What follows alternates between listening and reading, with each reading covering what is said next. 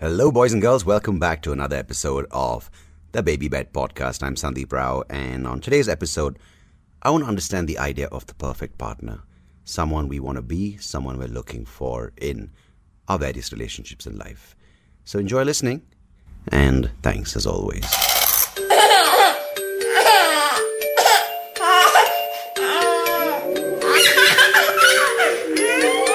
The Baby Bed Podcast with Sandeep Rao. Baby, check it out. One of the biggest fears we have, I think, as human beings is to always be alone, never find someone we can do things in life with, and sort of trudge along this journey of existence on our own.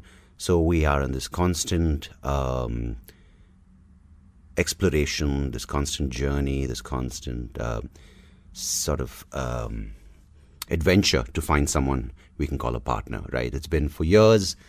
It's been a thing that you know takes priority, takes sort of focus, takes um, a lot of our time to find something that we can call our own, someone we can belong with, and someone we can find meaningful relationships with. This could um, be in a personal front, a physical partner, could be a partner to work with, a partner to explore with, a person, a partner to travel with, and someone you can share your life and the journey with.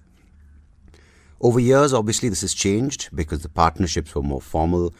People didn't really meet people besides their community or their little geogra- geographical area where they were born or where they worked. But now, of course, with the social media, with the internet, the entire game is changing. And the idea of a partner as well is changing, you know, because let's just look at something as simple as a marriage uh, agreement, right? That's how your basic um, mentality was sort of brought up by your family. You get something done, you finish your education, find a job, find a partner, could be a husband or a wife, and that would be set up by your community. And then you get into this arranged uh, agreement where you marry the person, even if you don't know them very well. The idea is that either for political gain or social advancement or just for the community um, community's approval, you get into this partnership um, and you find yourself with a husband or wife who you have to get to know after your marriage. And uh, as a result, a lot of the things were very delegated, the roles were very clear cut. Uh, typically, the husband would be the provider for the family, the, the wife would be the supporter of the household, the wife uh, who would take care of the home, raise the kids, have kids, first of all, raise the kids, and uh, make sure that everything that the husband's providing for is well organized, uh, efficiently run, and cared for. This model obviously no longer exists in um, a predominant form because people are changing. Women are obviously um, looking to get beyond this role, and most importantly, the idea of meeting your partner has changed. Uh, people have different expectations. People come into this with a little bit more of a uh, worldly exposure, more uh, expectations when it comes to their needs, and they don't want to conform to these traditional roles of a husband provides, a wife takes care, and uh, that is creating interesting relationships and uh, also conflict within relationships because earlier, whether you liked it or not, it was what it was. The rules, uh, the roles were uh, very defined, but now, of course, people want their um, life to take more importance, be it the wife or the husband. And I'm talking about husband wife because it's the most evident form of partnership. And of course, now with gender roles and with uh, gender neutrality, and of course, with uh, sexuality being expressed in different ways, it's not just husband wife, the traditional marriage, husband and husband, or wife and wife, or even with transgenders looking for equality. It is a very, very interesting dynamic uh, change for the relationships and their structure and their roles. So it's no longer one person has a set number of roles and other person has a very distinct um, number of other roles. Everyone wants to do everything. The women in the relationship want to be the mother, they want to be the wife, they want to be the entrepreneur, they want to be the equal partner, they want to be the um, money maker, they want to be the breadwinner, they also want to uh, travel, they want to be independent, have their own set of relationships with um, other boys and girls, be it friends, uh, platonic, if you want to call it. And of course, it does happen more often than not when people fuck around and uh, the exclusivity of the relationship no longer exists where the husband or the wife have their own sideshow going on. I mean, this is not the you know the norm, but it happens more and more. So I'm just trying to understand in today's episode what the the perfect partnership is. Is there something like the perfect partner that you can either be or look for in your life? Now, partners exist when it comes to work. It comes to your gym partner. It could be a travel partner. It could be a partner to explore various restaurants. So the role and the definition of the word partner is not uh, restricted or defined by marriage alone or a relationship with a boyfriend, girlfriend, etc.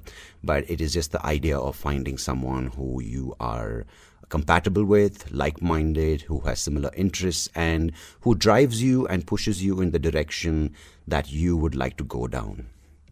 So, does and will the idea of a perfect partner in a marriage uh, remain, or will it change, or will it even exist in the near future? I don't know. See, because when you're looking for a perfect partner as a guy, you might have certain things that you brought down as your upbringing. You know, you might see your mother and expect that from your wife. You might see that in your aunts and you want that in your wife. And you might kind of impose those views, which not always works. And that's why I think there's a record number of people going for therapy and couples counseling now. Because of those conflicts which exist, right? The woman who looks for a perfect partner might look at her dad and see the person in her husband. She might want him to be more of the caregiver at home, take care of the kids, be the house husband, if that's even a word which works for the situation. So there are a lot of role and um, responsibilities that are changing and evolving, which creates these uh, questions and creates this conflict that happens within relationships. And my thing with this is there are, of course, uh, relationships that do work where one person ends up compromising more than the other. Um, because we're living in times where everyone feels entitled, everyone feels like they have to be the best version of themselves and they deserve the best that society can give, earn the most, be the most successful, and be the most popular, be the whatever it may be, uh, get you know fulfill their um, their life goals. And that doesn't always work when everyone's doing that because then it sort of breeds competition within the relationship. Because you have these relationships which either work really well uh, because both partners are in their own sort of uh, journey and they're doing things on their own. They're both successful and they don't really see each other's threat. And they found that balance. If it's not balanced, they've at least found a way to compete in a healthy way. Then you have the other extreme where it works perfectly because these people are just beyond that and they just love each other's company and each other's individuals. But the middle ground is where you see a lot of conflict, where one person's doing better than the other, uh, one person's more secure financially or emotionally, other person is feeling a little threatened and a little bit undermined and a little undervalued and has a lot of self doubt as a human being. So you feel um, that one party is a lot more um, better uh, equipped in the relationship, and the other person is feeling a little less uh, fulfilled. So that's when the conflict arises.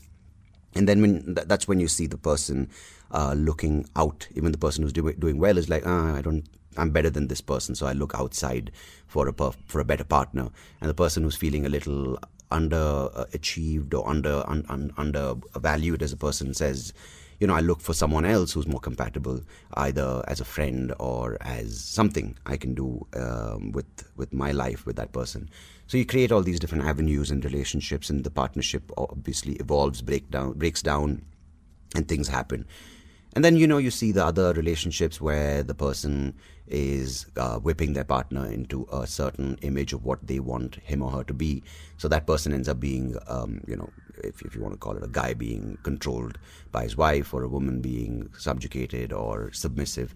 So these things happen as well, and the relationship is uh, looking good from the outside because they seem to be uh, kind of just trudging along where one person gets his or her way, other person is just you know putting up with it because they don't want to fight back and have conflict they'd rather deal with it uh, and deal with their own dissatisfaction saying okay i'd rather do this than have constant headbutting with my partner which eventually ends up in an explosion one day where the guy's like fuck this or the girl's like i'm walking out and that happens. So will this uh, thing of a partnership be it a marriage or relationship or a live-in situation or a union work in the long run where we can have one partner who's the perfect partner for everything we can do in life either our husband or wife, our companion, our friend, our uh, life, uh, you know, our life um, partner, our um, adventure partner, travel partner, uh, someone we can grow old with. Is it all uh, going to be put in one person? Is that too much pressure we're expecting on that relationship, that partnership, or is it something where you, um, you know, find someone who's your, you know, if it's a soulmate, nothing like it. If it's just a uh, friendship, uh, understanding where you know you have your goals and your expectations clearly marked out. I do this for myself, you do this for yourself, but we have a certain common ground where we can sort of be there for each other, and uh, we'll keep it very, very, very exclusive, and we'll keep it very clear cut and defined in those uh, ways. Is that something that works for you?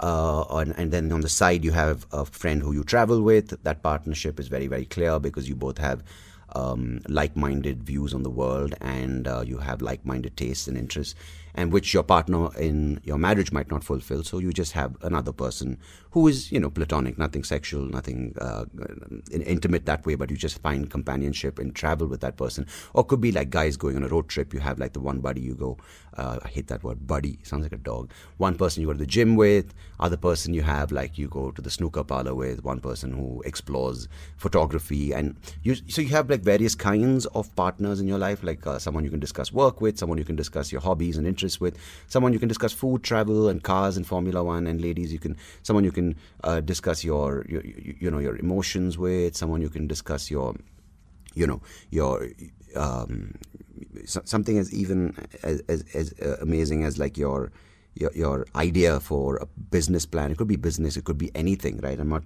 uh, trying to say that men talk about productive shit and women don't.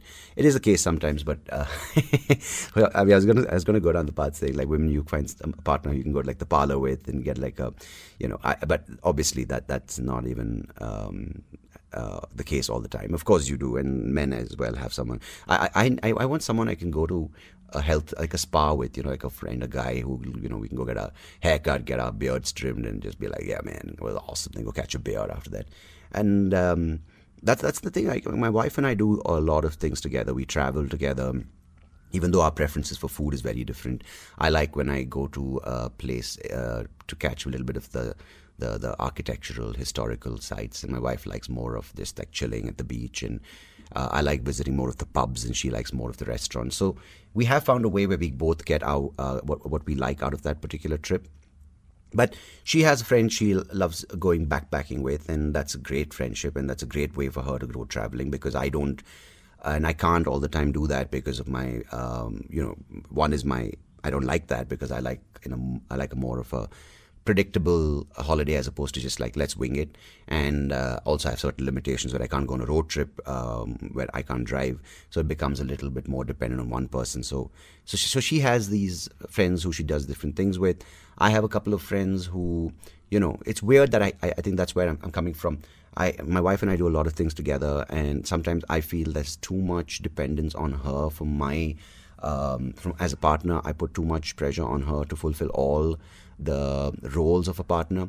Like I talk to her about work, I talk to her about uh, we go on holiday, we travel, I talk about philosophy, talk about emotions. So is is it sometimes putting too much pressure and giving that person uh, too much uh, insight into your life? Uh, I think it's healthy to a certain extent, but sometimes it gets frustrating because I would like a couple of a guy friend or a girlfriend who I can go out and you know just you know talk about my marriage with or talk about uh, work with who um, will understand. I can talk about you know just go catch a couple of beers with a friend, talk about uh, you know cars for a while, and someone who can come with me to the gym.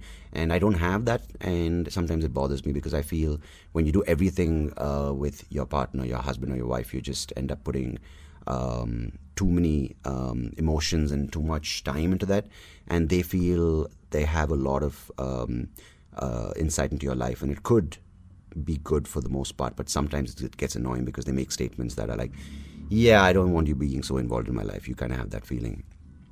So I'm trying to understand you have that perfect partner? When I say perfect, obviously it's flawed, but perfect as in someone who's there for all your needs. Or do you have your partner as your husband or your girlfriend or your wife or your boyfriend or whatever the situation or the relationship is, but you also have a set of friends you do things with. I'd like to know what works for you, what doesn't work for you. Do you get frustrated when everything is vested in one person in one relationship? Uh, yeah, that's that's the idea behind the perfect partner. There's nothing called perfect, but it just sounds catchy, and it's all about the title, guys. So if you enjoyed listening, of course, do send in your thoughts and uh, let me know what you think about this particular topic. And does something called a perfect partner exist? All right, till next week. I'll see you. And uh, yeah, you can always follow me on social media. I'm in, on Instagram at Soapy Rao and on Twitter at Soapy Rao. And I'm in real life as Sandeep Rao. Till next week. Cheers. The Baby Bed Podcast. Every Wednesday. Hey, thank you so much for listening to this episode. If you liked what you heard, please do check out the other episodes on YouTube or wherever you get your podcast. And I would much appreciate it if you could like the video, share it with people who you think might enjoy it, and of course, do subscribe to the channel because it will help me and the podcast grow and reach more people just like you. So thanks again. Appreciate it.